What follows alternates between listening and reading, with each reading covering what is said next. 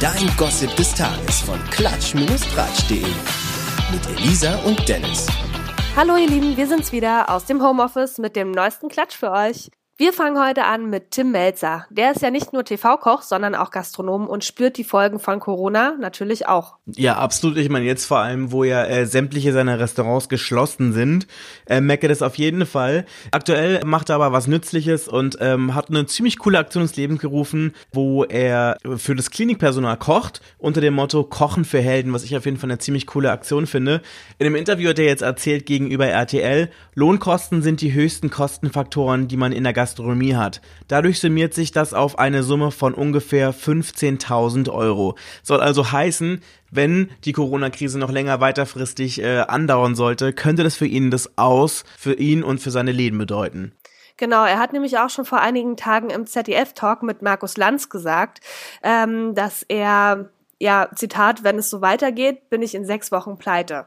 Also auf jeden Fall ganz schön heftig, weil man sich das eigentlich gar nicht denkt, weil man denkt, hey, Tim Melzer ist ein bekannter Name, der wird Geld haben, der wird gut haushalten können. Aber das scheint wohl nicht so zu sein. Er hat jetzt wohl auch irgendwie gesagt, dass er erhofft, dass es eine Unterstützung vom Staat gibt. Da meint er im Zitat, was wir fordern, ist eine wirkliche, unpragmatische, schnelle Sofortlösung, in der man uns zu verstehen gibt, dass alsbald als möglich eine komplette Übernahme der Bruttolohnkosten übernommen wird. Wir brauchen keinen Aufschub der Kosten Kosten, wir brauchen keine Stundung, wir brauchen Erlässe, steuerliche Erlässung für die Zukunft. Ja, mal sehen, wie sich das auf jeden Fall in der Zukunft weiterentwickelt. Er hat jetzt auch schon im Interview erzählt, dass er äh, Kurzarbeit für seine Köche anmelden wollte und äh, da dann bei den zuständigen Behörden auch ein bisschen komisch angeguckt wurde, weil sie sich gedacht haben, so, hä, Tim Melzer, wie kann das sein, dass du hier bist? Richtig, richtig krass auf jeden Fall.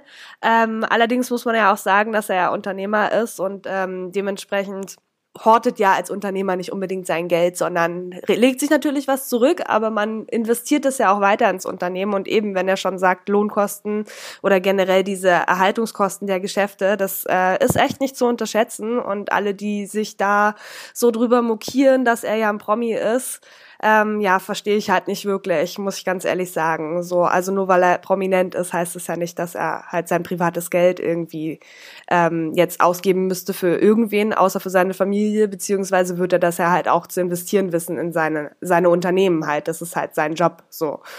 Na, ähm, ja, aber gut. Zu dem Thema kann er sich wahrscheinlich und halt auch die ganzen Unternehmer können sich da wahrscheinlich am besten zu äußern und profitieren wird er auf jeden Fall von dieser Corona-Krise, wie die meisten wohl nicht.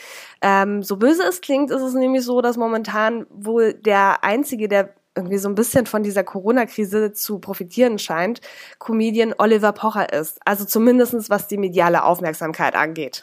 Ja, ganz genau. Olli hat das ja offensichtlich gerade auf Influencer abgesehen. Täglich stellt er ja wirklich bei Instagram Personen regelrecht an den Pranger, die sich irgendwie in dieser verrückten Pandemiezeit nicht an die Sicherheitsregeln halten. Besagte Influencer und F-Promis müssen aber nicht nur Pochers chemische Akku-Kommentare über sich ergehen lassen, sondern die bekommen teilweise auch echt richtig krasse Nachrichten von seinen Fans zugeschickt. Ja, ich habe gehört, dass unter anderem zum Beispiel Daniela Katzenbergers Halbschwester, die Jenny Frankhauser, extrem heftig miese Nachrichten bekommen hat mit Beleidigungen, Todeswünschen an ihre Familie, dass sie es verdient hätte, dass ihr Vater und ihr Opa gestorben wären richtig, richtig krass. Ja, also das hat ja alles damit angefangen, dass ähm, Jenny beim Friseur war und halt mit ihrer Oma Geburtstag gefeiert hat. Ja, ob das jetzt wirklich klug war, das äh, über die sozialen Netzwerke zu posten, sei jetzt mal dahingestellt. Jedenfalls war das ein gefundenes Fressen für die selbsternannte Quarantänepolizei. Das ist jetzt vielleicht nicht ganz so eine gute Idee, weil das hat Jenny jetzt auch selber eingesehen und meinte bei Instagram, das war nicht richtig und absolut leichtsinnig. Dafür habe ich mich auch öffentlich entschuldigt und sehe diesen Fehler ein. Aber die Beleidigungen, die da jetzt irgendwie auf sie zukommen, die gehen halt wirklich einfach wirklich zu weit, das kann man nicht anders sagen. In den Mails an Jenny heißt es unter anderem, du hast es verdient, dass dein Vater und dein Opa gestorben sind. Haha, Hashtag Team Pocher, wünsche dir Corona und einen schmerzvollen Tod. Das ist wirklich, wirklich unglaublich. Ja, ich kann gar nicht verstehen, was Leuten so irgendwie äh, durch den Kopf geht. Ich meine, ich sehe oder ich kann schon verstehen, dass man sich aufregen kann über das Verhalten von irgendwelchen Leuten, aber ich wüsste jetzt nicht, äh, was da jetzt in meinem Kopf passieren müsste, als dass ich mich da jetzt hinsetze und wildfremden Leuten irgendwie solche krassen Sachen schreibe. Aber keine Ahnung, vielleicht ticke ich da anders wie andere Leute. Ja, nee, muss ich ganz ehrlich sagen, da kann ich dir definitiv zusprechen. Ich verstehe das auch nicht. Also, dass man seine Meinung äußert, okay, aber das ist ja schon echt heftiges Cybermobbing und genau deswegen wehrt sich ja Jenny auch, weil sie das als Cybermobbing empfindet. Und äh, da ist sie auch nicht die Einzige mit. Nee, auch äh, Ex-Top-Model-Kandidatin und Influencerin Sarah Kulka findet, dass Olli mit seinen Videos viel zu weit geht. Ja, und findet auch, dass er halt wirklich so ein richtig fieser Cybermobber ist, obwohl sie auch teilweise verstehen kann, woher die Wut kommt. Zitat, natürlich hast du recht, dass möglichst alle jetzt zu Hause bleiben sollten und sich selbst zusammenreißen sollten, damit wir sprichwörtlich die Kurve kriegen. Und da kann ich dann deine Wut verstehen, wenn du an vollen Parks und Spielplätzen vorbeikommst. Und weiter meinte sie, lieber Oliver Pocher, weißt du, was Cybermobbing eigentlich ist? Ich helfe dir gerne auf die Sprünge. Unter Cybermobbing versteht man das absichtliche Beleidigen, Bedrohen und bloßstellen oder Belästigen anderer im Internet. Und ganz ehrlich, das trifft's ja eigentlich schon zu. Aber ich kann da beide Seiten sehen irgendwie, dass äh, Sarah da schon irgendwie sieht, warum man da sauer ist, aber dass es halt dann doch wirklich übers Ziel hinausgeht. Ja, absolut. Da bin ich total bei dir. Ich muss ganz ehrlich sagen, dass ich den Oliver Pocher an sich auch verstehe, was er meint. Aber es geht natürlich nicht, dass er halt äh, dann öffentlich Leute anprangert. So, also ich meine, er geht ja jetzt halt auch nicht auf die Straße und sagt, entschuldigen Sie mal, äh, junger Mann und Sie hier, die fünf weiteren dazu, was treibt euch denn eigentlich raus? Schämt ihr euch gar nicht? Sondern er nimmt ja wirklich einfach diese Stories von den Influencern, was man davon halten möchte oder auch nicht, dass sie Influencer sind. Ähm, und prangert die ja wirklich öffentlich an und das finde ich schon ein bisschen problematisch. Es ist definitiv aus meiner Warte gesehen Cybermobbing, muss ich wirklich, ja, muss man so sagen ähm, auch wenn ich ihn grundsätzlich so verstehen kann, was ihn daran ähm, stört, dass sie halt noch rausgehen und so. Aber man sollte auch nicht vergessen, eben was man von Influencern hält oder nicht. Aber das ist halt deren Job halt auch. Die versuchen sich damit ihr Lebens, ihren Lebensunterhalt zu sichern, genauso wie das ein Herrn Pocher tut, indem er eben die Leute halt anprangert und mit seiner Aufmerksamkeitsschiene jetzt halt auch ja Geld verdient. Ne? Ich meine, das Beste ist ja vor allem auch, wenn man sich mal vor Augen führt, dass seine Frau ja auch eine Influencerin ist. Also das kann man ja nicht anders sagen. Ja, ist wirklich so, hast du total recht. Also ja, sie ist halt schon auf eine gewisse Art und Weise schon auch Influencerin. Und ähm, er ja in gewisser Weise irgendwie auch, also im weitesten Sinne beeinflusst er ja halt auch Leute und ist ja auch immer wieder in den Medien und also gerade auf Social Media halt unterwegs und eben verdient er quasi in dem Moment dann sein Zubrot im Prinzip damit mit der Aufmerksamkeit der Leute. Also macht er ja eigentlich auch nichts anderes. Deswegen, ich sehe das echt alles ein bisschen problematisch. Mhm, sehe ich auch so. Ja, Sarah findet auch, dass Olli aufhören sollte, Leute im Netz zu schikanieren. Zitat, Denkst du, deine Angriffe und Beleidigungen gegen zum Beispiel Anne Wünsche oder Johannes Haller sind irgendwo in einer Form vorbildlich? Ist das irgendwie besser, sein Geld damit zu verdienen, sich über andere lustig zu machen, als mit dem Bewerben von Beauty-Produkten. Ja, und da wäre ja wieder ähm, diese Sache mit dem Influencer-Leben, wo halt natürlich auch seine Frau und er im weitesten Sinne auch irgendwie teilnimmt. Und man muss dazu ja auch sagen, dass ähm, er ja auch irgendwie so ein bisschen äh, für sich diesen Trend entdeckt hat, auch so ein bisschen über sich über die Leute lustig zu machen, über die sowieso schon so ein bisschen die ganze Welt lacht. Angefangen mit Laura Müller und äh, mit dem Wendler, was dann ja auch dann irgendwie kommerzialisiert wurde, indem man dann in diese Unterhaltungssendung hatte, wo er gegen den Wendler angetreten ist ist. Und jetzt ist halt wirklich so, wie du gerade schon gesagt hast, dieser echt schmale Grad zwischen es ist lustig und es ist halt irgendwie Mobbing. Ja, doch, das ist schon echt, also ja, bis zu einem gewissen Grad ist es bestimmt hier und da auch lustig gewesen.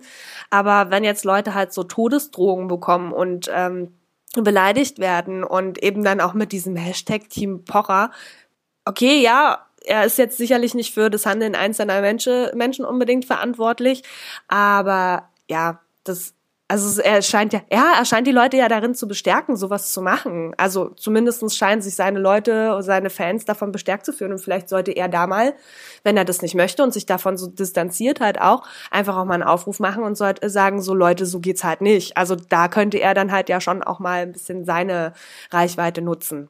Naja, ähm, es gibt ja aber auch nicht nur diesen Beef mit der Sarah und mit Jenny und so und ähm, auch nicht nur mit den, mit Familie Wendler wollte ich gerade sagen, aber nein, mit Laura Müller und äh, Michael Wendler. Ähm, es gibt nämlich auch noch Beef mit Senna Gamur. Die kennen wir ja auch noch von ähm, Monrose, glaube ich, ne? Genau, über die hat er sich ja lustig gemacht, weil die ja in letzter Minute noch zur Maniküre geflitzt ist, mit dem Mundschutz, um noch halt schnell vor der Selbstisolation die Fingernägel machen zu lassen. Zitat, als ich meine Nägel entfernen lassen habe, habe ich keinen Hass bekommen bis Olli seine Show abgezogen hat. Er hat Halbwahrheiten über mich verbreitet, damit er selbst mehr Reichweite bekommt. Also ganz schön krass dieser Vorwurf auf jeden Fall. Äh, Senna hat dann übrigens nochmal äh, ein bisschen ausgeholt und zurückgeschossen und meinte, meiner Meinung nach ist das völlig unlustig. Was ist eigentlich dein Problem, Olli? Deine eigene Frau macht immer noch Werbung per Insta. Du hast Corona, werde doch einfach besser gesund. Oha, ja, ähm, ja, ich glaube, zusammenfassend kann man wirklich sagen, dass sie, obwohl ich sie jetzt nicht so sympathisch finde, aber dass sie grundsätzlich ja nicht Unrecht hat, ne? Also mit dem letzten vor allem. Ja, mal was äh, Corona-frei ist, auch an dieser Stelle, auch, auch wenn man da kaum drum rumkommt. Es gibt große Trauer und zwar bei Jennifer Lopez. Was ist denn da passiert? Ja, ihr Ex-Freund David Cruz ist am Samstag im Alter von nur 51 Jahren gestorben. Der war so die große Highschool-Liebe von ihr. Die waren zehn Jahre zusammen, also noch ungefähr zu einem Zeitpunkt, als JLos Leben relativ unaufregend war. Medienberichten zufolge soll er unter einer Herzkrankheit gelitten haben, die aber wohl nicht durch den Coronavirus ausgelöst wurde. Ja, trotzdem krasse Sache. Also so Jugendliebe, Highschool Musical mäßig. Hm. Wie Jennifer Lopez um ihn traut, ist bisher noch nicht bekannt. Sie hat sich dazu noch öffentlich nicht zu Wort gemeldet. Ähm, natürlich dürfen aber zehn Jahre Beziehung nicht spurlos an ihr vorbeigehen. David, der hinterlässt übrigens eine Frau und einen Sohn. Oh Mann, wie heftig. Ja, ähm, auch wenn das jetzt schwierig ist, die Kurve zu kriegen, traurige Nachrichten und so, aber damit verlassen wir euch für heute. wir sind raus. Bis dann. Ciao. Nie wieder News verpassen mit dem Gossip des Tages. Auch morgen wieder. Oder rund um die Uhr auf klatsch-tratsch.de.